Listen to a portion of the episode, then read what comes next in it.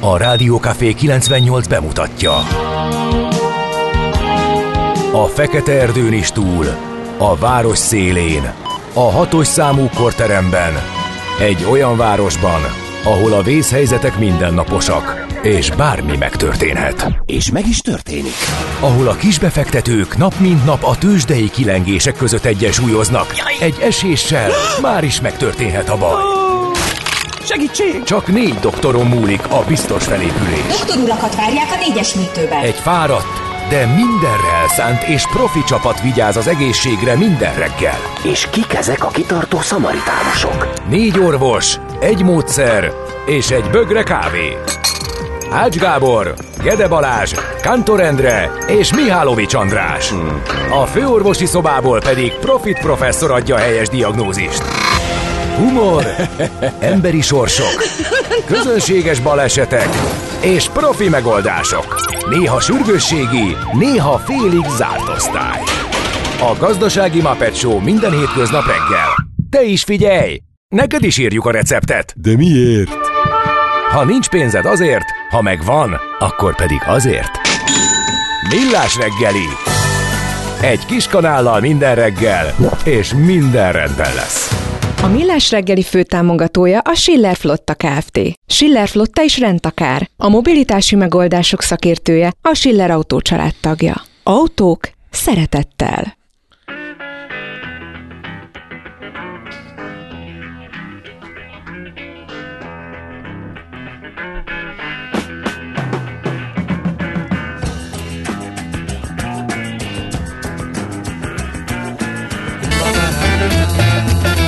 Az egészségügy olyan hatalmas fejlődésen ment keresztül, hogy ma már jószerével egyetlen egészséges ember sem él a Földön. Millás reggeli. Na jó reggelt kívánunk, egy kis extra zenével kezdtünk, mert nem nyomtam meg egy gombot itt a Millás reggelében. Jó papótig tanul, ezzel kellett volna kezdeni. A Rádió Café 98.0-ra vagytok hangolva, és már 6 óra 34 perc van, úgyhogy elment egy kicsit ezzel a technikai kalamajkával az idő, de egy biztos Ács Gábor itt van, Szikla Szilárdan. És Mihálovics András eh, tanulja továbbra is a technikát. Igen. Eh, Van eh, SMS számunk is, ez pedig 0636 98 0 98 0 ide lehet uh, Whatsappon is és Viberen is írni. Uh, éledezik már az üzenő falunk, uh, 30-kor meg új zeneink, igen, igen, igen. De-. Uh, soha semmiért nem felelős országban én vállalom a felelősséget, eltam az egész reggeleteket. Tessék, én vagyok a felelős. De egy hallgató jól összekötötte a korábbi üzenetével. Ő írta azt, hogy nem nagyon kommunikáltátok eddig, hogy 6 és fél hét között ismétlést hallgathatunk. Egyébként jó újításnak nevezte ő. Tényleg mondhatnánk többet, mert lehet, hogy nem egyértelmű. Érdemesebb emiatt kicsit korán kelni, ha valakinek nem fér bele az előző napon, úgyhogy ő írta utána egyből, hogy na jó, azért 6.30-kor már Jó, elkezdhetni. men- Igen, de ezt már Nagyon nehezen viselem a kritikákat, hiába. Nagyon menő, Van, zenék, ugye, nagyon menő zenék Igen. voltak, egy hallgat, nem is kéne megszólalni, mehetne ez így végül Igen. is. Még egy Köszönöm szépen azoknak, akik keresztül. mellém álltak, anyám, testvérem, stb. Többiek úgyis ellenem vannak. Isten éltesse az ignácokat, mert hogy 2023. februárjának első napja van, hogy elrepül lassan ez a tél, mondanám én. Eh, Remélem így is lesz a gáztározók töltöttsége és az ország devizatartalékainak nagysága miatt aggódva mondom ezt. Egyébként az ignácok ünnepelnek, eh, nevük napja van ma, úgyhogy gratulálunk és jó egészséget az ignácoknak. Aztán egy szomorú emléknap is kötődik február első napjához, mégpedig a Tisza élővilágának emléknapja. De hát miért van ma a Tisza vilá- él- élővilágának emléknapja? Kérdezhetnénk. Hát azért, mert hogy emlékeztek 2000. január 30-ára, amikor a Szamos felső folyásának vízgyűjtő területén volt egy ilyen aranybánya, az Aurul nevű bányavállalatnak az aranybányája, és onnak a, a tározójából cianiddel és nehéz fémekkel szennyezett e, víz került a Szamosba, majd a Tiszába. E, Február 1 és 12 között vonult le ez a szennyeződés a Tiszán, ökológiai katasztrófát okozott, egészen elképesztő és szívbe markoló képeket láthattunk akkoriban és hát erre- ezért döntött úgy az országgyűlés 2000. június 16-án, hogy február 1-én a Tisza élővilágának emléknapjává nyilvánítják, és Hát nem sok minden történt azóta, mert hogy ezt a fajta aranybányászati technológiát szó volt róla, hogy betiltják az Európai Unióba, de mindez idáig erre nem került sor. Ö, 23 éve várat magára, pedig hát láthattuk élőben, hogy ez milyen veszélyes. Aztán nézzük, hogy mi van még február 1-hez kötve. Megkezdte működését a Magyar Királyi Posta Takarékpénztár 1886-ban. Ferenc József osztrák császár, magyar és cseh király volt az első betétes. Kérlek szépen, utána pedig József főherceg volt a második. Mindannyian 300-300 forintot investáltak a Magyar Királyi Posta Takarékpénztárba. A harmadikat Baros Gábor eh, investálta, ő csak 50 forintot. Biztos nem mert. Ha rá, rámertél volna tenni Ferenc Józsefre? Jó napot, felség. Mennyit óhajt betenni? 300 forintot, erre Baros Gábor oda megy, én 350-et. Vagy ez már felért egy felségsértéssel? De hát szerintem ez kommunikáció volt már akkor is. Igen. Igen. Na, 1942 sajtótörténeti dátum szempontjából fontos ez a február 1 mert megjelent a Szabad Nép, ugye ez volt a Népszabadságnak az elődje, azóta a Népszabadság is megszűnt. Ö, első főszerkesztője a Szabad Népnek Rózsa Ferenc volt, ez is fennmaradt az annál leszekben. Aztán 1946 nagy nap volt Magyarország életében, mert a Nemzetgyűlés elfogadta, hogy Magyarország legyen köztársaság. Ez volt az 1946 évi első törvénycikk, aztán nem sokáig volt köztársaság, hamarosan népköztársaság lett belőle. Tildi Zoltán eh, lett a második köztársaság elnöke, a kormányfő pedig Nagy Ferenc. Eh, Erre is emlékezzünk. Aztán megint egy szomorú dátum, hiába nem egy vidám nap ez a február első. Emlékszel a Kolumbiára? Egészen, Az is beleégett a memóriámba néztem, rendesen. néztem, ráadásul Élőben, igen. külföldön voltunk, eh, emlékszem, hogy sífutni voltunk, és Szlovákiába egy kocsmába ment a tévében, és akkor hát, be, abszolút beívódott persze pont emiatt, és 20 évvel ezelőtt volt a Kolumbia katasztrófája, amikor az űrrepülőgép hét emberrel a fedélzetén kigyulladt és darabokra hullott. És ráadásul civilek is voltak, milliók, emlékszel? vagy milliárdok szeme látták. Emlékszel, Igen. hogy civilek is voltak a fedélzeten? Igen. TV közvetítés, igen, ez döbbenetes volt. Na, um, és akkor uh, És akkor egy hallgató megint adott egy ötlet, ötletet, hogy milyen zenét fogok hallgatni. miért? Mert azt írta, hogy ö, és nem jött a doktor. Meg egy YouTube link, ami szerintem tudom, hogy mire vezet. Szerint 10-15 éve nem hallgattam azt az LGT számot, mármint az És jött a doktor címűt, pedig mennyire szerettem, úgyhogy ma előveszem. Köszönöm a hallgatónak, hogy csak ezt így belögtem, most ismét akkor kaptam egy ötletet, hogy mit kéne hallgatni, mit hallgattam régen, olyat, amit nagyon-nagyon bírtam, úgyhogy köszi. Látod, már érdemes volt később kezdeni a műsor. Igen, nézzük a születésnaposokat, Isten éltesse azokat a hallgatókat, vagy azon hallgatók ismerőseit és ismerőseinek ismerőseit, akik ma ünneplik a születésnapjukat. Nem árt, ha tudják, hogy 1878-ban eh, egy nap eh, született Hajós Alfred, tehát velük egy napon, csak jóval korábban értelmezhetően. Eh, Ő egy igazi polihisztor volt, építészmérnök, versenyúszó, labdarúgó és Magyarország első olimpiai bajnoka, nem mellesleg ezt ne feledjük el. Aztán a Clark Gable amerikai színész is ünnepel, imádom, imádom azt a hajszerkezetet, ami neki volt, és ez a csibészes mosoly, és az a, az a kis bajuszka. Eh, Tegnap volt Jávor Pár születésnapja, hát Clark Gable és Jávor Pár egymás után, hát eh, zene a szívemnek ez az egész. Nem tudom, Clark Gable te szereted-e, Mm, vagy nem szereted? Teljesen semleges. Semleges, sejtettem, hogy ez Mint lesz. ugyan nagy többség.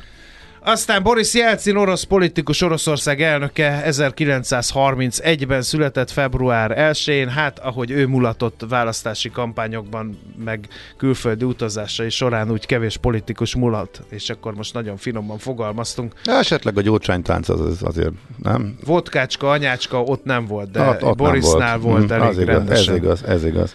Aztán uh, Terry Jones, Velszi színész, író, a Monty Python csoport tagja, aki látta Brian életét, ő volt uh, Brian édesanyjának megformálja, formálója, múlhatatlan érdemei vannak ebben. Aztán Karamell, magyar énekes is ünnepli a születésnapját, 1982-ben született, és uh, most uh, egy uh, témaváltás következik, vagy hát szólunk a fiatalabb korosztályhoz, akik ugye nem hallgatnak rádiót, de nagy barátjai a- One Direction együttes frontemberének, aki azóta szólóban nyomja. Harry Styles, kérlek szépen. És eh, megnéztem a diszkográfiáját, neked mond valamit? Nem szoktad hallgatni, te semmi. Extrém, extravagáns öltözködésével mm. hívja fel a figyelmet, és amely elképesztően sok díjat uh, zsebelt be a One Directionnel is, meg, uh, meg, meg Hát a most már ugye is. saját jogán is, Igen. meg színészként is. Nézd már, most az már ács ismeri Harry is, Styles. Hát én vagyok boomer, nem az ács. mert hogy csak tegnap két bulvár hírben jött szembe. Az egyik arról szólt, hogy koncert közben szétrepett az ágyékán a gatyája, a másik nem pedig arról szól, a másik pedig arról szól, hogy négy melbimbója van. Úgyhogy én ezen túl is léptem. Köszönjük szépen, hogy fölhívtad a figyelmet Igen. a neves énekesre és színészre, de magával az ő, tehát én nem tudom megítélni a munkásságát, illetve ha én ítélném meg, az valószínűleg félrevinne, úgyhogy inkább, inkább nem mondok semmit. Na, ez volt az első kör, muzsikáljunk együtt, egyet, aztán nézzük meg, hogy mit ír a magyar sajtó, mit szólsz hozzá. Legyen így. Oké, okay, akkor mindjárt eh, rá is csapok a megfelelő billentyűre, hát az sikerül. Na nézzük, mit írnak a hazai sajtótermékek, egy szubjektív lapszemlét rittyentsünk, apikám. A, nekem a legizgalmasabb No. a, a G7 reggeli cikke volt. Miért kapjuk négyszer drágábban az orosz gázt, mint a csehek? Teszi föl a... És válasz van rá? Mert ezt a kérdést már egy páran feltették. Igen, persze, persze megvan az egészen konkrét válasz rá. Egy kicsit annyiban félrevisz, hogy nem mi kapjuk négyszer drágábban, eh, hanem inkább a csehek kapják négyszer olcsóbban. Ez a különbség. Hát ez mindegy gyakorlatilag a végeredmény szempontjából. Abból a szempontból nem, hogy mindenki a magyarhoz hasonlóan kapja. Mi kapjuk a legdrágábban, tehát sikerült így szerződni, Eh, de általában az a, az a rendszer, amiben a nekünk szállított gáznál az árat számolják, az vált általánossá, és minden ország lényegében ez alapján számol, és csak kis különbségek eh, vannak. Eh, A holland gáztősde árához kapcsolják általában a szerződéseket. A miénk az két hónapos késéssel követi, ezért van az, hogy most kiemelkedően magas, miközben eh, bezuhant a gázár, ez a késletetés eh, teszi nagyrészt eh, a legdrágábbá Magyarország számára, viszont azért hasonló a legtöbb országban, a csehek lógnak ki nagyon lefelé, tehát ők kapják látványosan sokkal olcsóbban, mint bárki más, de ezért mondtam, hogy talán így eh, közelebb állt volna. Kicsit jobban alkottak, Igen, igen, igen. De a lényeg az, hogy em, a 90-es években még teljesen más volt, és visszamegy a cikk eh, az előzményekhez, akkor még eh, az olajárhoz eh, kötötték eh, a gázszerződéseket, illetve eh, olajhoz és még más egyéb termékekhez, és eh, sokáig azzal eh, jól jártak eh, az országok, aztán már nem annyira.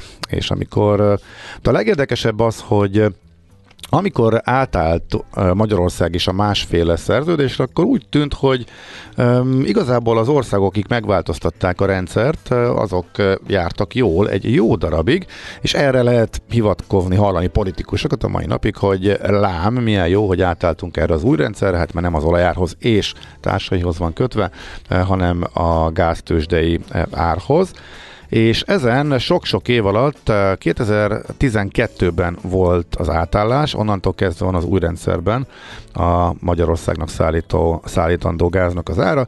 Eh, Ha jól rémlik, most nem látom, 1700 milliárd eh, forinttal és tot spórolt az ország, illetve hát egészen konkrét az állam, a, az MVM azon, mint hogyha a korábbi rendszerben maradt volna az árképzés.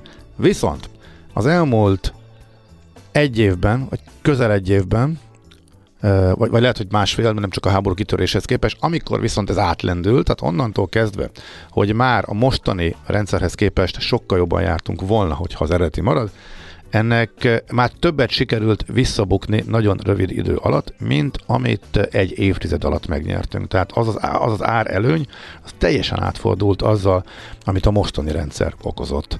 Hogy a csehek miért kapják, cikk persze visszatér a végén arra, a csehek miért kapják, azt nem lehet tudni, mert ott sem teljesen publikus, hogy pontosan mi alapján számolnak, de annyi látszik bizonyosnak, hogy ők megtartották a régi szerződési módszert annak több elemét, és ez vált számukra elképesztően kedvezővé a mostani energiakrízisben. Úgyhogy nagyon érdekes a háttere ennek a G7.hu-ból Igen. idéztem.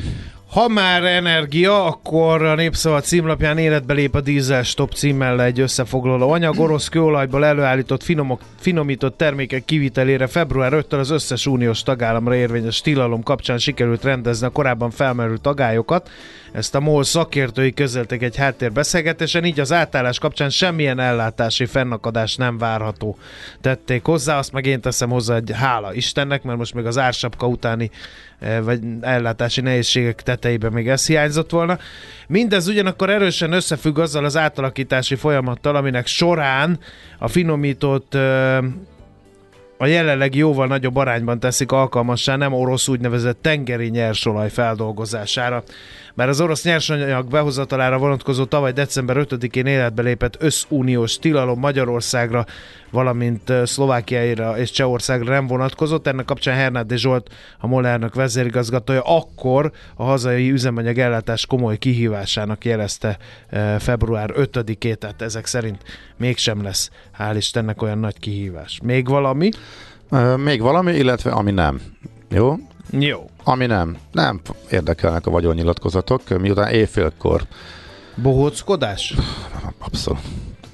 Um, korábban is egy vicc volt az egész, tehát azt írtak be, amit akartak a képviselők. Aztán tavaly uh, találtak egy olyan apróságot az uniós szabályozásba, ami még a bohóckodáson is enyhített. Azt rögtön bevezették mondván, hogy na hát akkor az unióval így csinálják, lehetett végre hivatkozni valami. Na, azt visszacsinálták, mert ott amikor látszott, hogy az uniós pénzek érdekében eh, lazítani mégsem lehet, akkor azt visszacsinálták, de apró szigorításokon túl lényegében semmit, a légbe azt blöffölsz be, amit akarsz, túl nagy jelentősége nincsen. Hát de Miután, most, most a mérföldkövek ellenére sem? Ez még egy későbbi dolog, tehát ami most megjelent, erre még nem vonatkozott itt még a régi magyar szabályok. Érvényesek, vagy mondjuk ugye nagyon laza a magyar szabályok, úgyhogy aki Bárki, ha megnyitja a magyar sajtó bármelyik szegletét, akkor ezzel fog találkozni, hogy ki mennyit, melyik politikus mit blöffölt be a vagyon nyilatkozatába. Ennek a megjelenésének a ideje volt most éjfél, úgyhogy sok kolléga ét nap Keveset alá téve, aludt, évféltől ezeket dolgozta föl, és meg lehet látni, hogy e, ki mit vetett papírra. Az a helyzet, hogy ez engem baromira nem hat meg, és nem érdekel. Ez, ezzel van tele érthető módon. Hát érthető módon ezt az olvassák az emberek, úgy tűnik, hogy csak engem nem izgat az ismert okok miatt. Szóval ezzel nem, ellenben a portfólió cikket még ajánlanám, mert hogy Jön a kamatemelés, viszont a ma este visszatér a régi normális világ, de a megkönnyebbülés átmeneti lehet. Cím arra utal, hogy a várakozások szerint csak 25 bázispontot fog emelni a jegybank, és de hamarosan eljön majd az igazság pillanat, amikor kiderül, hogy a piacnak igaza volt-e abban, hogy magasabbra kezdte el árazni a részvényeket, mint ami mondjuk a kamatpály alapján és a sok éves átlagok alapján indokolható lenne, mert hogy a piac már látja az infláció csökkenést és a cég, cég profitok emelkedését is.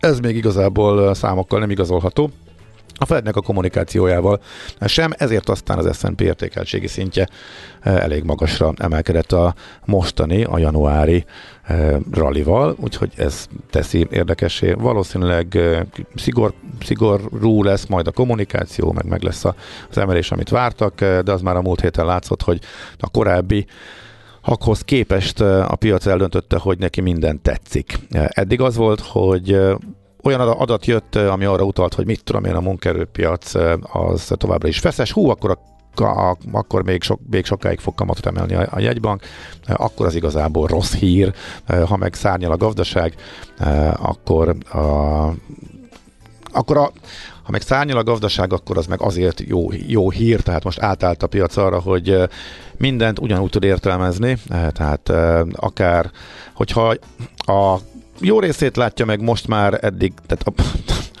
tavaly még a jó részét is, meg a rossz részét is meglátta az adatoknak a piac, és attól függően mozogtak az árak, hogy vajon a Fed kamatpályára ez hogyan fog hatni. Most teljesen mindegy, hogy milyen adat jön, legalábbis az elmúlt hetekben azt láttuk, hogyha a gazdaság erősödik, akkor már nem paráztak rá arra, hogy jaj, kis soká fog a Fed kamatot csökkenteni, hanem mindent jó hírnek vettek, és ez föláraszta az értékeltségi szinteket. Ugye ezért lesz izgalmas, hogy lesz-e kiábrándulás akkor, hogyha a Fed továbbra is erősködik, hogy ő sokáig tartja magas szinten a kamatot. Valakinek itt a, ennek a két trendnek majd valamikor közelíteni kell egymásnak. Egyébként a portfólió szerint ez lehet, hogy nem most lesz, hanem egy-két hónapig még azért az amerikai egybank kényelmes helyzetben van, ezzel nem kell foglalkoznia már, mint azzal, hogy a piac és az ő prognózisai között eltérés van, meg az árazásban is. Na menjünk rá a tőzsdei helyzetképre. Hol zárt? Hol nyit? Mi a sztori? Mit mutat a csárt? Piacok, árfolyamok, forgalom a világ vezető parketjein és Budapesten. A tőzsdei helyzetkép támogatója, a hazai tőzsde gyorsan növekvő nemzetközi informatikai szolgáltatója, a Gloster Infokommunikációs Enyerté. Kicsit esett a Bux 0,66 század százalékot egészen pontosan 45.339 pontig. A papírok vegyesen teljesítettek, az OTP-t 1,6 százalékos mínusszal büntették, a befektetők 10.825 forintig ment vissza a bankpapír, és esett a MOL is 0,74 század százalékot 2682 forintig, viszont a másik két blue chip, a Richter Telekom páros erősödni tudott 0,56 6 százalékot a Richter 8110 forintig, a Telekom pedig 2,8%-ot, már 382 forintnál jár a távközlési részény. Becsúszott még forgalom tekintetében a vezető négyes mögé az Alteo, eh, amely 0,7%-os mínuszt hozott össze.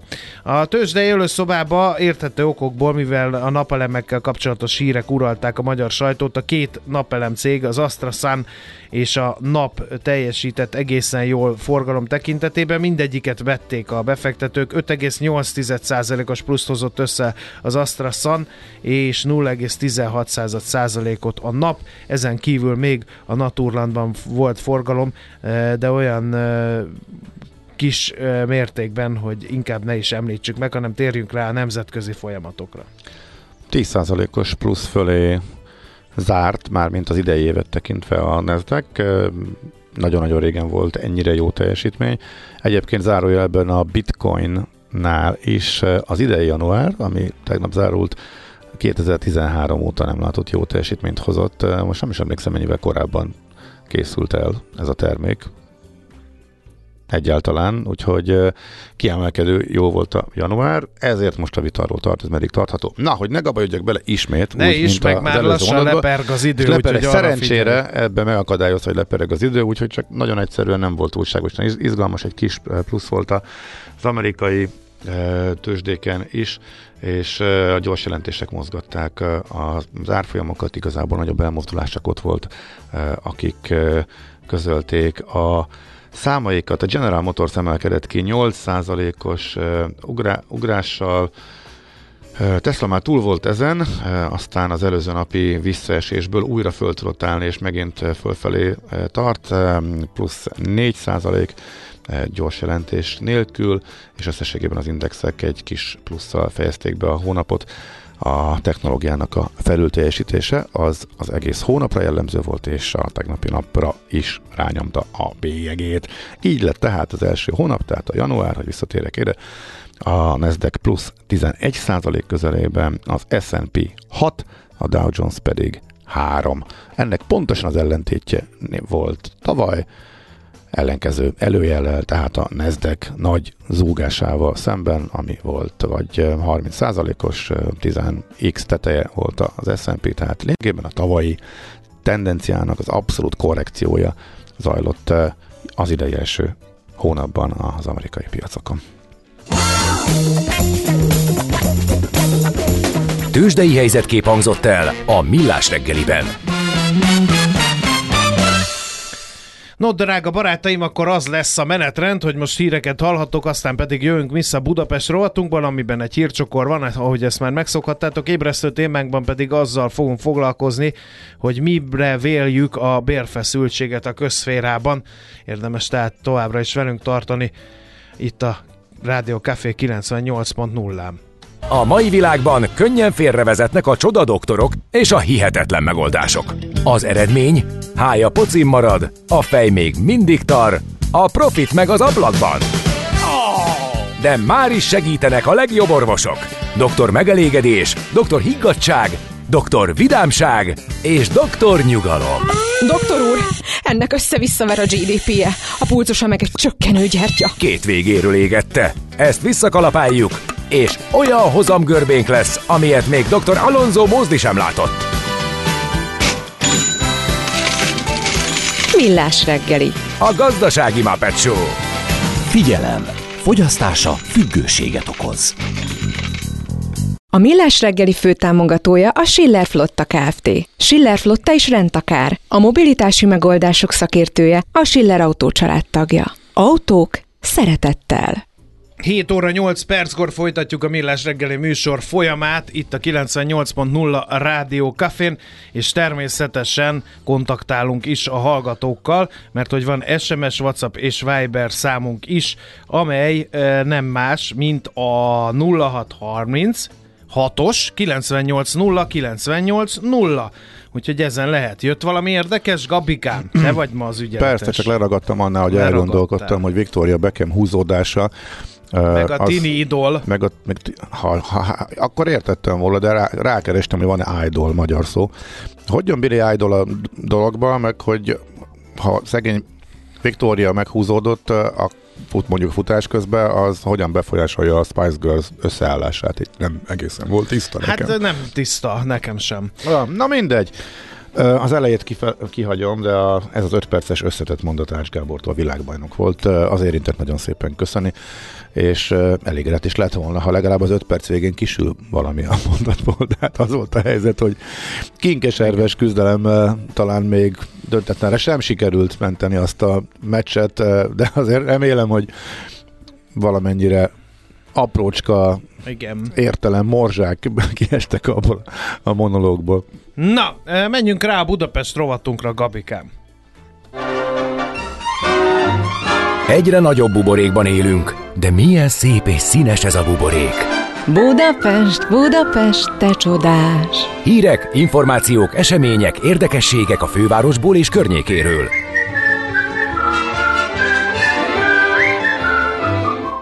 Egy gyors közlekedési infót tegyünk ide, jó? Mert az most érkezett és fontos. Az Üllői út Kispesti részén egy sor lámpa nem működik, például a Kossuth térnél. Óvatosan indul a vadulás. Köszönjük szépen Attilának a De van balesetünk is a 16. kerületben a Vidánvásár utcában, a Simongát utca közelében, ha mindez nem lenne elég. Na drága barátaim, akkor van fővárosi mobilitási terv. Ez Budapest közlekedési fejlesztésének irányait jelöli ki 2030-ig, és március 10-ig mindenki elmondhatja a véleményüket, mit szeretne, hogy szeretne, illetve hogyan gondolkodnak egyes tervekről a fővárosban élők és dolgozók. Közzé teszi a BKK weboldalán a céljait, és az ahhoz tervezett intézkedéseit, és kérdőívet tölthetünk ki, amiben véleményezhetik, javasolhatnak mindenféle dolgokat az érintettek. Az illetékesek azt ígérik, hogy mindent gondosan megvizsgálnak. Egyébként van már hatályban lévő stratégiája a fővárosnak, de 2019-ben fogadták el, és hát ezt az élet felülírta az energiaválságra, a budapesti klímapolitikára, vagy a koronavírus járványra elég, ha gondolunk.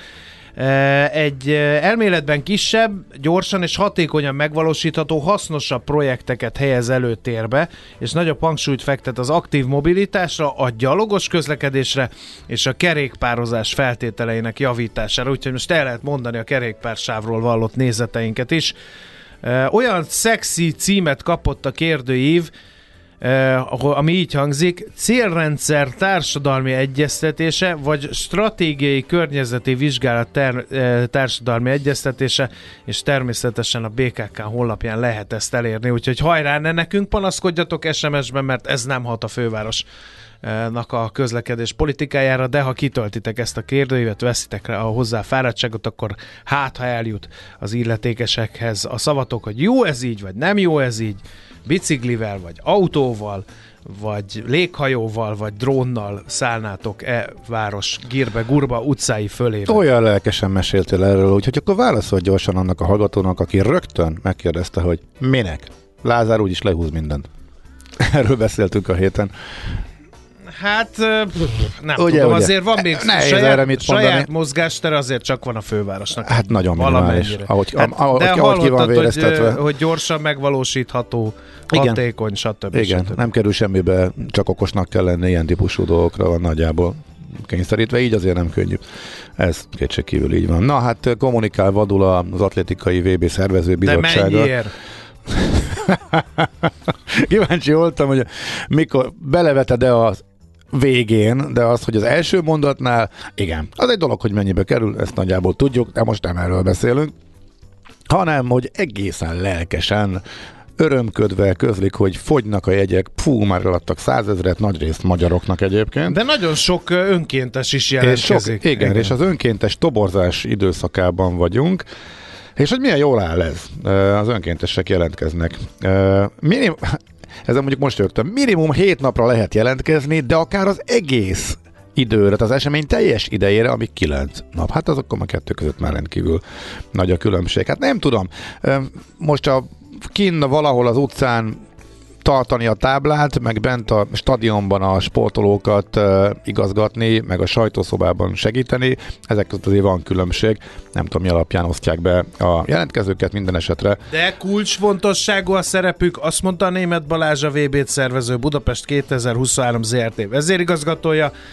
Nélkülük elképzelhetetlen egy ekkora világversenyt megrendezni, ők lesznek a VB nagykövetei, akik már a reptéren, a pályaudvaron fogadják a sportolókat, a nézőket, ott lesznek a szállodákban, a buszokon, a melegítő és a versenypályán, óriási a felelősségük, és a dicsőség is jelentős részben az övék lesz, hiszen nekik köszönhetjük majd, ha az álmaink valóra válnak, és ez lesz minden idők legjobb atlétikai világbajnoksága.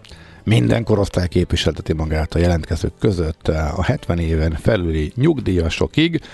Um, kérdés, Nem kell milyen, képzettség. Nem kell képzettség, viszont nyelvtudás, igen, kérd, kérdés, hogy a 70 feletti nyugdíjasok milyen arányban mennek át azon a rostán, hogy társasági szintű angol nyelvtudás szükséges.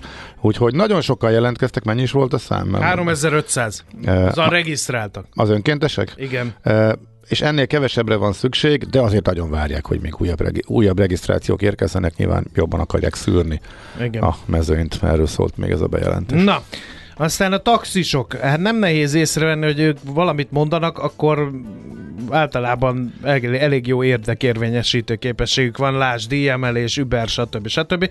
Most megint volt egy győzelmük, eh, és erről ír a Telex egy összefoglaló cikket, hogy olykor csak jelentős állami támogatást kapnak, hogy régi autójukat környezetbarát típusokra cseréljék, amikor szinte mindenkitől elveszik a katás adózási forma lehetőséget, a taxisok azok maradnak kedvezményezettek, máskor éven belül kétszer is e, tudnak viteldíjat emelni, sőt, e, ha kell, akkor a kormány átnyúl a főváros feje fölött, és gondoskodik az egységes piaci tarifákról, hogy még verseny se legyen, e, de miért ennyire hatékony érdekérvényesítők a taxisok, és mi különbözteti őket meg mondjuk a tanároktól, vagy a, a futároktól? Na, hát ez nem derül ki a cikkből, amit én is Igen. végigolvastam. Vagy neked lejött valami? Nekem sem. Jó, akkor... De azt hiszem, hogy a taxis blokkád ö, belekódolódott a politikusoknak a fejébe, és azóta szerintem... Ez nem a cikknek a kritikája amúgy, szerintem senki nem tudja, tehát szépen végvette az összes olyan eseményt, amikor előnyben részesítették a, a taxisokat, az Uber kipaterolásától egészen a kata kedvez, katás, kedvezményes katázás megtartásáig, és tényleg az jön le belőle, hogy egyszerűen a politika tart a taxisoktól, mert annyira harsányan tudnak, és fenyegetőznek is azzal, hogy bármikor lezárhatják a várost, hogy ez még mindig a taxis blokád emléke, illetve az abból kifolyó vagy a politikusoknak az ezzel kapcsolatos Igen, egyről félelme. beszélünk. De, de ugye ezen túl, amit eddig is magunk is tudtunk, ezen túl azt gondoltam, hogy hát, ha még lesz benne valami plusz, ami elkerülte a figyelmünket, de én nem találtam. Hát ha Na, valakinek hát, van ötlete, megírhatja. Igen, me- megírhatja, akár nekünk is, bár nem fogjuk tolmácsolni a taxisoknak, vagy nem fogjuk tudni tolmácsolni, bár ha beolvassuk, akkor csak eljut, biztos hallgat. Van olyan taxis, aki minket hallgat, nem a bocskorékat. Eh, 0636-os 9 98 0 98 0, ez az SMS, WhatsApp és Viber számunk. Most zenélünk egyet, aztán megnézzük, hogy a közszolgálatban tevékenykedőknek mi okoz most éppen fejfájást. A bérfeszültség, elárulom. Nekünk a Gellért hegy a Himalája. A Millás reggeli fővárosi és agglomerációs infóbuborékja hangzott el. Az ország egy kórház, és nem tudod ápolt vagy, vagy ápoló. Millás reggeli. 25%-os béremelést szeretnének a közférában dolgozók, de az eldőlt, hogy a kormány ugyan elég elismeri, hogy jogosak az igények, de az emeléshez nincs fedezet a, a költségvetésben. Hát ezt hívják padhelyzetnek, vagy csakmatnak, nem tudom. Majd megbeszéljük Boros Péternével, a Magyar Köztisztviselők, Közalkalmazottak és Közszolgálati Dolgozók Szakszervezetének elnökével. Jó reggelt kívánunk, csókolom a kezeit! Jó reggelt kívánok! No, először is tisztázzuk, hogy amikor közszféráról beszélünk, meg a, az önök szakszervezetével beszélünk, akkor mondjon néhány hivatást legyen kedves, a, akiket, akiket önök képviselnek, csak hogy a hallgatók tudják, hogy hol van a gond. Hát a közszolgálatában önkormányzati köztisztviselők, kormánytisztviselők, szociális ágazati dolgozók, kulturális dolgozók, védőnők, akadémiai dolgozók, pedagógusok, egészségügyiek, rendvédelmiek, tehát erre kell gondolni, amikor azt mondják, hogy közszolgálatban dolgozók, és hát rögtön látszik is, hogy elég nagy problémáról van szó, hiszen 618 ezer ember tartozik ebbe a kategóriába, és ha ennyi embernek gondja van a keresetével, gondja van az infláció ellentételező keresetnöveléssel, akkor természetesnek tartom, hogy a kormánynak fáj a feje, mert ez nem kevésbe kerül, de ugyanakkor az is egy nagyon fontos ügy, hogy látni kell, hogy a közszolgálatban rendkívül alacsonyan tartották eddig a, a béreket, és egy ilyen tudatos folyamat érzékelhető, aminek a következtében kialakult minden ágazatban munkaerőhiány, hiszen ezt nem sokan tűrik. A diplomások keresete nem lett emelve. Évek óta az a taktika, hogy csak a minimálbért, garantált bérminimumot engedik rá a 30 féle illetmény táblára vagy életpályatáblára, és ez azt jelenti, hogy sajnos a diplomások nincsenek megbecsülve. Tehát sok sebből vérzik a közszolgálat munkavállalói léte, és mi ezt hoztuk egy tető alá, Igen. amikor a közös követelést megfogalmaztuk. Igen. Van valami viszonyszám, mert nyilván mindenki szeretne minél többet keresni, minél több pénzt hazavinni, előrébb jutni, stb. stb. De vannak ilyen általában ilyen nemzetközi mutató számok, vagy, vagy máshoz viszonyítva mennyire alacsonyak a bérek a közszférában? Hát abból, amit az előbb mondtam, ki is derül, hogy ha egy bértáblát mindig alulról csak minimálbérrel és garantált bérminimummal tartanak karban, akkor előbb-utóbb már lefedi a diplomások fizetési fokozatait. Hát itt is ez történt, tehát azt tudjuk, hogy a diplomá, vagy a garantált bérminimum mennyire emelkedett ebben az évben, ez nettó keresetben 200 ezer forint alatt van. És hát azért az eléggé egyértelmű, hogyha diplomásokról beszélünk például, akkor vagy magasabb kvalifikációi emberekről, vagy hosszabb szolgálati időt eltöltött emberekről, akkor az a minimum elvárás, hogy a nemzetgazdasági átlagkereset hez viszonyuljon a, a fizetés. És akkor itt rögtön beteszek egy pillanatra egy mondatot, hogy miért követelünk mi diplomás bérminimumot. Tehát ezért. Azért, hogy legalább legyen egy garancia, hogy ne garantált bérminimumot keressenek. Mondjuk a szociális ágazatban 90%-ban le van fedve ez a bértábla. A pedagógusoknál ugyanezek a követelések. És akkor látjuk, hogy a közszolgálatban, akik az állampolgárokat szolgálják, kialakult egy ilyen permanens munkaerő hiány, egy ilyen állandó, hogy mondjam, feszültség, és ez hát mi más, ha nem egy tudatos dolog a, a, a, szerintem a kormány részéről, mert valószínűleg a köz nek a területeit vissza akarja faragni, kiadás Hát igen, erről, ez ilyen búvópataként nagyon sokszor előkerül, és én, és én erről is akartam kérdezni, hogy ugye nagyon-nagyon sokan dolgoznak a közszérába, arányaiban tekintve az ország teherbíró képességéhez mérve is elég sokan. Nem lehet, hogy ez okoz feszültséget, hogyha kevesebben e, dolgoznának, akkor azoknak e, ugyanabból a bértömegből több jutna. Logikázom én, per, persze, anélkül, hogy ismerném a hátteret. Hát én, én viszont azt gondolom, hogy ha a többi országhoz nézzük Európában, akkor látunk ilyen számításokat, nyilván ebben a beszélgetésben ezt nem tudom bemutatni, de nem. nem tehát arányaiban nincsenek sokan, sőt, most már úgy látom, hogy bizonyos ágazatokban a minimum feltételeket is fel kellett függeszteni, mert létszámmal nem tudja a kormány ezt teljesíteni. Viszont azt igen látjuk, hogy a közegészségügyet visszafaragnák, hogy a magánegészségügy irányába tereljék, vagy a közoktatás, vagy köznevelés. Tehát látjuk azt, hogy vannak tendenciák, a kultúrát próbálják átalakítani, a szociális ágazatot próbálják, az önkormányzati területet próbálják. Tehát azt gondolom, hogy ez látható Na most az embereknek ezt nyilván fel kell fogni, ez elsősorban az állampolgároknak fog fájni, de nagyon, nyilván a benfoglalkoztatottaknak is, de amikor egy szakszervezet megfogalmazza a bérköveteléseit, akkor kapaszkodót találunk egymásban, és a tegnapi szolidaritási nap az arról szólt, hogy állj ki magadért, csatlakozta is a tanárok melletti szolidaritási akcióhoz, állj ki magadért, állj le 5 percre. Nyilván nem azt gondoltuk, hogy 5 perc sztrájk, és nevessünk, uh-huh. hanem arra gondoltunk, hogy érzékelje mindenki, aki a közszolgálatban dolgozik, hogy ezek a tendenciák hiába van 30 felé darabolva különböző életpályatáblákra a közszolgálat, ezek a tendenciák sajnos mindenkire irányadók, tehát ha bért akar, ha a nemet nem akarja elfogadni, akkor ki kell állni magáért. Igen. Mielőtt ebben az irányban elmennék, engem az nagyon érdekelne, hogy hogy én nem is hallottam olyat, hogy egy ilyen béregyeztetésen azt mondták volna, hogy járni jár, de nem jut. Ilyenkor, ilyenkor mit tud tenni egy szakszervezet? Mert általában úgy képzeli az ember a béralkut, hogy a szakszervezet mond valamit, arra a másik oldal mond egy másik összeget, megy a vita, mennek a táblázatok, bemutatja mindenki az érveit, és akkor valahol félúton megállapodnak. Most önök ugye 25%-os béremelést akartak, és erre azt mondták a, a, a, a másik oldal képviselői, jelesül a kormány képviselő, hogy hát nem hogy 25% de 0% lesz.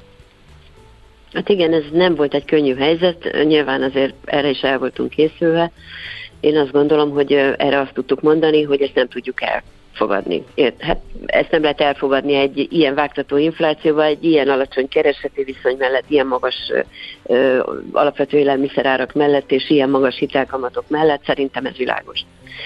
De miért mondta ezt a, a kormány, hogy nulla? Hát ö, szerintem azért, mert ö, valóban ö, próbálja az időt húzni, és nem állt le egy ilyen nem adok ennyit, hanem mit tudom én, kevesebbet, stb. stb.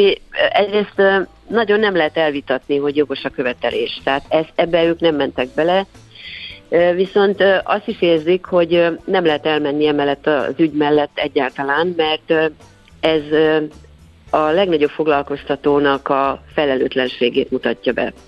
Tehát nyilván a, a kormánynak az a dolga ebben az esetben nem mint közpolitikai szereplő, hanem mint foglalkoztató felelősséggel kell gondolkodni a munkavállalókról. Nem mondhatja azt, hogy nem adok, mert nincs pénzem.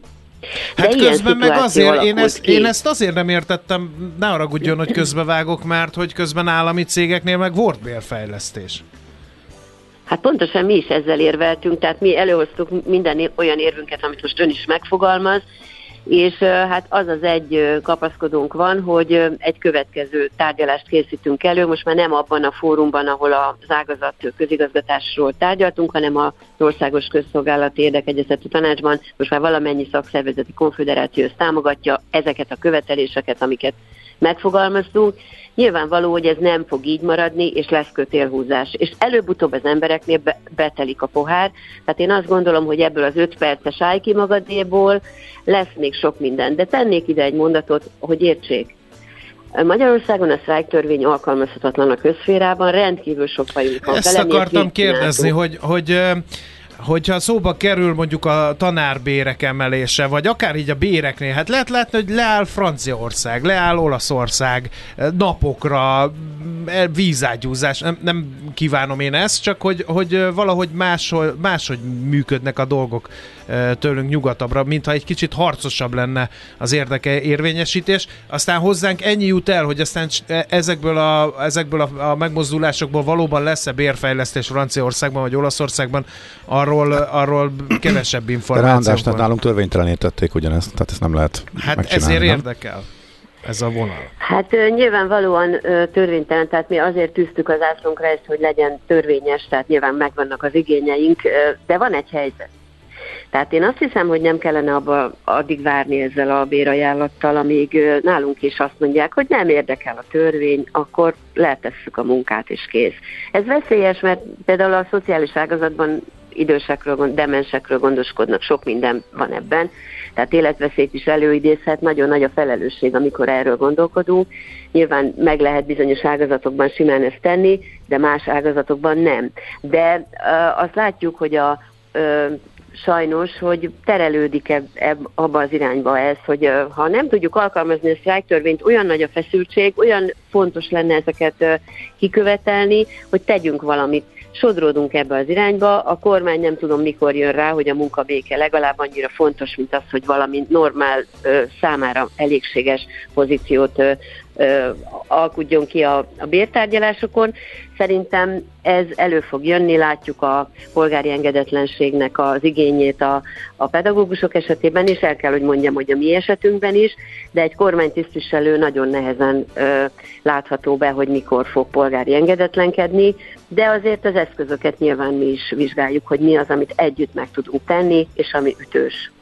Oké, néhány hallgatói kérdést eh, hadd tegyek fel önnek, eh, önnek. Eh, mindenképp növelni kell a közszolgálatban dolgozók bérét, írja a hallgató. Lesz is emelve egy apró szépséghival, nem a költségvetésből fogják fedezni. Tegnap kapta meg egy közszolgálati intézmény 40 dolgozója az elbocsátó szép üzenetet. Na, abból lehet fedezni a néhány maradó munkatárs béremelését.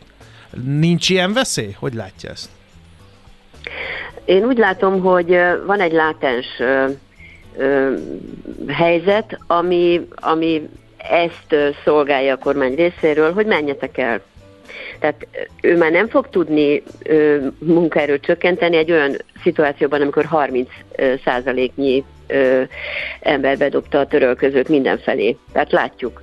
Tehát ez egy tendenciát szolgál, egy, egy olyan ö, dolog, hogy nem kell kimondanom, hogy itt létszámcsökkentés legyen, majd kevesebbe fogtok kerülni. Ha ö, elhúzom ezt az időszakot addig, uh-huh. ameddig ö, betelik a pohár, akkor majd megoldódik ez a helyzet magától. Ez egy rendkívül felelőtlen ö, magatartás a kormány részéről, ha ez így van. Mi ezt csak így gondoljuk, így látjuk, így következtetjük, nem mondta ezt nekünk nyilván senki, de hát az orrunknál tovább látunk. Azonban azt kell, hogy lássák, hogy hogy ez a, az állampolgároknak az elemi igényeit fogja tudni, hogy mondjam, rongálni, amikor a, az oktatásban, az egészségügyben, a szociális ellátásban, a kultúrában szűkülnek a lehetőségek, az az állampolgároknak a kárára fog menni. Tehát ezt meg kell érteni, és mindenkinek meg kell érteni, aki bent van foglalkoztatva ebben a közszolgálatban, hogy egyrészt nem vagytok sokan, másrészt jogos a béretek, harmadrészt álljatok ki érte, negyedrészt pedig igyekszünk ezt megszervezni. Igen, még egy, egy dolog, hogy például sok ilyen, ilyen érdekes jelenségre hívják fel a hallgatók a figyelmet, imádjuk őket ezért. Például arra, hogy aki újonnan belépő a közférába, az egész tisztességes fizetést tud kapni. Vagy például arra, Ám magasabbat, mint a régóta ott levők, mint a régóta ott levők. Aztán például arra is felhívja egy hallgató a figyelmet, hogy a rendvédelmi szerveknél például iszonyúan sok a, a tiszt, akinek, akinek magasabb a fizetése, mint a vonuló állománynak. Szóval vannak ilyen aránytalanságok a rendszerben. Ezt önök is tapasztalják? Természetesen tapasztaljuk, hiszen azt mondtam, hogy az egyik követelésünk a diplomás bérminimum, ami 30%-kal magasabb legyen, mint a garantált bérminimum.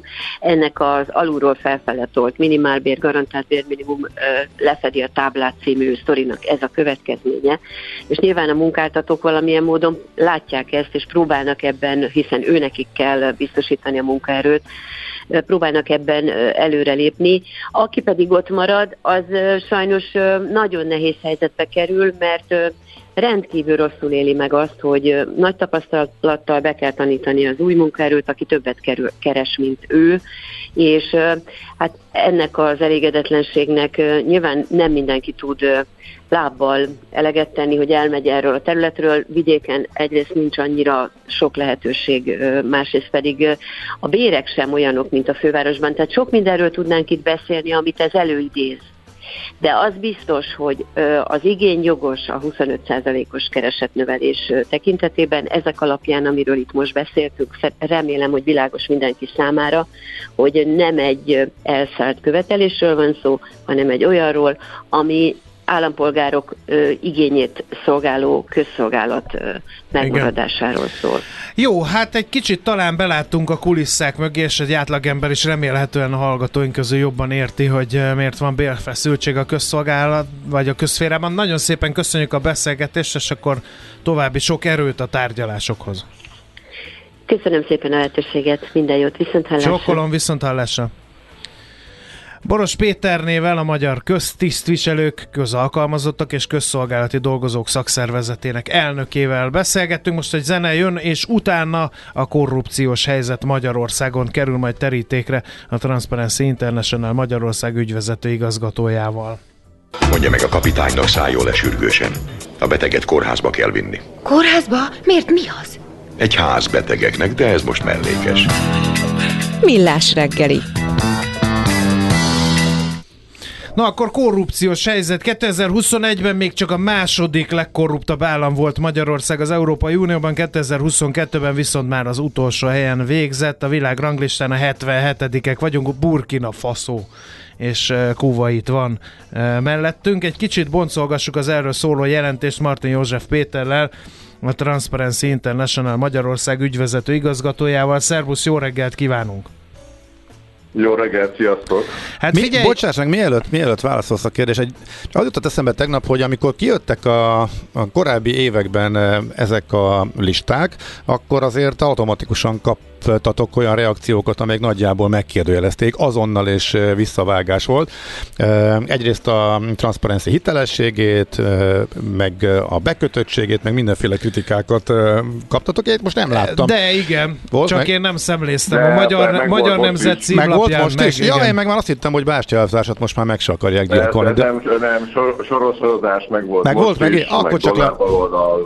Ja, jó. azért kicsit más, mert tavaly azt hiszem a migráció volt, hogy a DI pártolja a migrációt, most a dollár baloldalt. Ja, szóval akkor meg volt csak az a aktuális. Az állam, ja. A sorosozás az állandó. Igen, Aha, jó, oké. Okay. Na, nézzük, hogy mi volt ebben a jelenség, vagy ebben a jelentésben, én már a fő poént lelőttem, de, de vegyük végig a jelentést, aztán egy kicsit boncolgassuk az okokat, és nem csak a, a politikai szálát a korrupciónak, hanem a hétköznapokat Igen, is. meg a módszertant, hogy hogyan is készül, tehát ez nem kimondottan Magyarországról szól, azt szerintem fontos, hogy hogy egy összehasonlításról van szó, és minden országot illetően elvégzi a Transparency ezt, úgyhogy igen, szerintem kezdjük itt. Igen. Akkor kezdjük először a, a módszertannal és az eredményekkel. Mert a jelentés az egy kicsit más. A jelentést azt a Transparency International Magyarország készíti, tehát uh-huh. csak a magyar tagozat, csak mi készítjük, és az csak Magyarországra vonatkozik. Idén három fejezet volt benne, a jogállamiságról szóló fejezet, közbeszerzéseket, uniós források felhasználását vizsgáltuk, illetve a gazdasági teljesítményt és a jelentésnek az első fejezet, ez volt a második, harmadik, negyedik fejezet, és az első fejezet az pedig nem más, mint az eredményeknek az ismertetése, amit mi is készen kapunk a Transparency International berlini központjából. 28 éve készíti el a Transparency International ezt a felmérést, és minden kritika dacára, most nem feltétlenül azokra a kritikákra gondolok, amiket, amiket a magyar kormány fogalmaz meg, mert az nem, azt nem lehet nagyon komolyan venni, de vannak ennél magasabb kritikák is. Tehát ezen kritikák dacára is el lehet mondani, hogy ez a legismertebb korrupciómérési indikátor, mm. tehát ezt használják, amikor szerte a világban, amikor a nagy képet akarják megtudni arról, hogy egy országnak mekkora is a korrupciós fertőzöttség. Bocsánat, minden országban így van? Na, hát tehát Burkina Faszóban és Kuwaitban is pontosan így van? Tehát megkap, van a központi, és ott van helyi e, iroda is, aki elvégzi e, helyben is, és hozzátesz külön részeket? Tehát ez, e, vagy ez az ország... Ezt a, ezt a felmérést, ja, a, a, tehát igen, két dolog van. Magát a felmérést azt, azt a Transparency International Berlini központjának a kutatói csinálják, tehát a se Burkina Faso-ban, se nálunk, se máshol nem a helyi tagozatok végzik. Uh-huh. Az, hogy kapcsolódik-e hozzá jelentés a helyi viszonyokról, az teljesen a, a, a, az adott tagozat vállalaton múlik. Tehát uh-huh. nálunk van ilyen, ezt egyébként én vezettem be még öt évvel ezelőtt, tehát öt éve mi ezt folyamatosan csináljuk, de van olyan tagozat, nem is egy, akik elintézik azzal, hogy egy sajtóközleményt kiadnak, hogy ekkora a pontszám, ennyi a helyezés, és aztán... Egy Igen, Aha, és okay. akkor most jön a kérdés, hogy hogy lehet mérni a korrupciót, hiszen a korrupciónak pont az a lényege, hogy láthatatlan korrupció egy része láthatatlan, a másik része azért látható, azért Magyarországon is uh, látjuk egy, egy-két részét, úgyhogy valóban nehéz mérni, ugye nem lehet úgy megmérni, mint mondjuk ahogy a gazdasági mutatók közül a GDP-t vagy az inflációt megméri a, mondjuk a statisztikai hivatal, hanem úgynevezett proxikkal, tehát közelítő értékekkel lehet mérni. Több több fajta ilyen típusú proxy létezik. Ez az egyik, amikor érzékeléseket mérünk. Ugye ez a mutató, ez üzletemberek és szakértők érzékelése alapján készül. Egyébként még egyszer hangsúlyozom, 28 éve folyamatosan, de a módszertani ráncfelvarás ugyan volt egyszer 2012-ben, de összességében azért ugyanaz a módszertan az elmúlt csak nem 30 évben, és a módszertanak a lényege az az, hogy itt tulajdonképpen nem egy darab felmérésről beszélünk, hanem tíz másik, az európai országok esetében tíz másik felmérésről, amiből egy módszertan alapján a kutatók ö, megcsinálják az ide egyediket, és ezt tudjuk korrupcióérzékelési indexnek. Tehát tulajdonképpen 10 alindex háttérszámításra. Igen. Akkor hogy... Az, az, hogy... Ami, igen? Igen? Hogy jön, a, hogy jön a mutató romlása? Tehát, hogy a, a, a megkérdezettek azt gondolják, hogy durvult a helyzet az elmúlt egy évben? És ezt visszatükrözze a mutató, és ezért kerültünk le a, a, a aljára az Európai Uniónak? Lényegében igen, csak ugye ez áttételesebben valósul meg, mert 10 alindexben gondolják ezt, pontosabban nem biztos, hogy mind a 10-ben egyformán gondolják ezt, van, ahol kevésbé, van, ahol jobban, van, ahol egyáltalán nem, de a 10 alindexből jön ki ez a, ez a végső eredmény. Egyébként az, a, a háttérfelmérések, hogy ezen alindexek között azért vannak kemény mutatók is, de a többségük az valóban a üzletemberek és szakértők értékelése az adott helyzetről. Még azt szoktuk, és minél nagyobb ugye a pontszám, annál kisebb a korrupciós fertőzés. Uh-huh. Tehát ezért van az, hogy Magyarország ugye 43 pontról 42 pontra esett vissza, tehát egy pontot fontott egyik 2021-ről 2022-re, de mindig hangsúlyozni szoktuk azt, én is mindig elmondom azt, hogy nem feltétlenül az a lényeg, hogy egyik évről a másikra hogyan alakul egy ö, ország pontszáma, hanem hosszabb időtávot érdemes ö, vizsgálni, és azonos kultúrkörű országokat érdemes vizsgálni. Tehát ezért adekvátabb az európai összehasonlítás, nem véletlenül hangsúlyozzuk azt, hogy Magyarországnak mi a pozíció az Európai Unióban, mint mondjuk a Burkina Faso-val vagy, vagy Kubaittal való összehasonlítás, ugyanis az elvárások teljesen mások Burkina Faso-ban, és mondjuk Magyarországon, vagy hogy mondjuk egy, mondjuk egy harmadik országot, mondjuk Dániában. Tehát okay. azért az Európai Unióval való összehasonlítás az minden szempontból adekvát, és hogyha egy hosszabb időtávot nézünk, tehát mondjuk 10 évet tekintünk át. Inkább nézzünk 20-at, jó? Vagy, vagy, vagy, vagy, 20, vagy 25-öt, hogyha lehet. Igen, hogy tényleg, 20-at nézzünk. Hogy, mert, a, mert gyakorlatilag a mindig... rendszerváltás óta folyamatosak a korrupciós Igen, de hogy a 10 évnél mindig fölmerül a vált, hogy akkor ez csak ez a kormány bezzeg előtte, de hát ugye korábban ez a kormány is elfogadta, csak mindig az adott kormányok nem szeretik elfogadni, hogyha rossz irányba mennek a dolgok. Szóval, hogyha kicsit távolabbra, távolabbra tekintsünk. Ez, ez, ez, pont, ez pontosan így van, uh, ugye a, a mindegyik uh, kormány, mindig amikor egy politikai erő ellenzékben van, akkor felfedezi, hogy milyen nagy a kormányzati korrupció, majd amikor kormányra kerül, akkor kiderül, hogy még sincs korrupció. Úgyhogy ez, ez, ez valóban így van az elmúlt 30 évben gyakorlatilag folyamatosan Magyarországon. A magyar mutató, hogyha rendszerűen nézem, bár most ilyen 25 éves ábrát nem csináltunk, de ha trend, de ha rendszerűen nézzük ezt, akkor, akkor folyamatosan gyakorlatilag romlott Azért fókuszálunk általában az elmúlt 10-12 évre, mert mondom 2012-ben, pontosan a 10 évre, 12-ben volt egy módszertani változás, és akkor Aha. ahhoz képest nézzük, de, de konvertálhatóak az eredmények egyébként uh-huh. erre a módszertanra is. Tehát összességében rendszerűen romlott a helyzet, különös tekintettel egyébként a tetredfordulótól számítva. Igen. Egyébként az egy teljesen egyértelmű, hogy 2010-ben sem volt jó a helyzet, ha, meg, ha jól emlékszem, akkor Magyarország akkor a világranglistán az 55. helyet foglalta el, tehát az semmiképpen sem tekinthető, az sem jó eredménynek. Ez sikerült aztán még jobban lerontani. Szorgos munkával. 77. Figyelj, kezdjük galúról és építkezzünk fölfelé.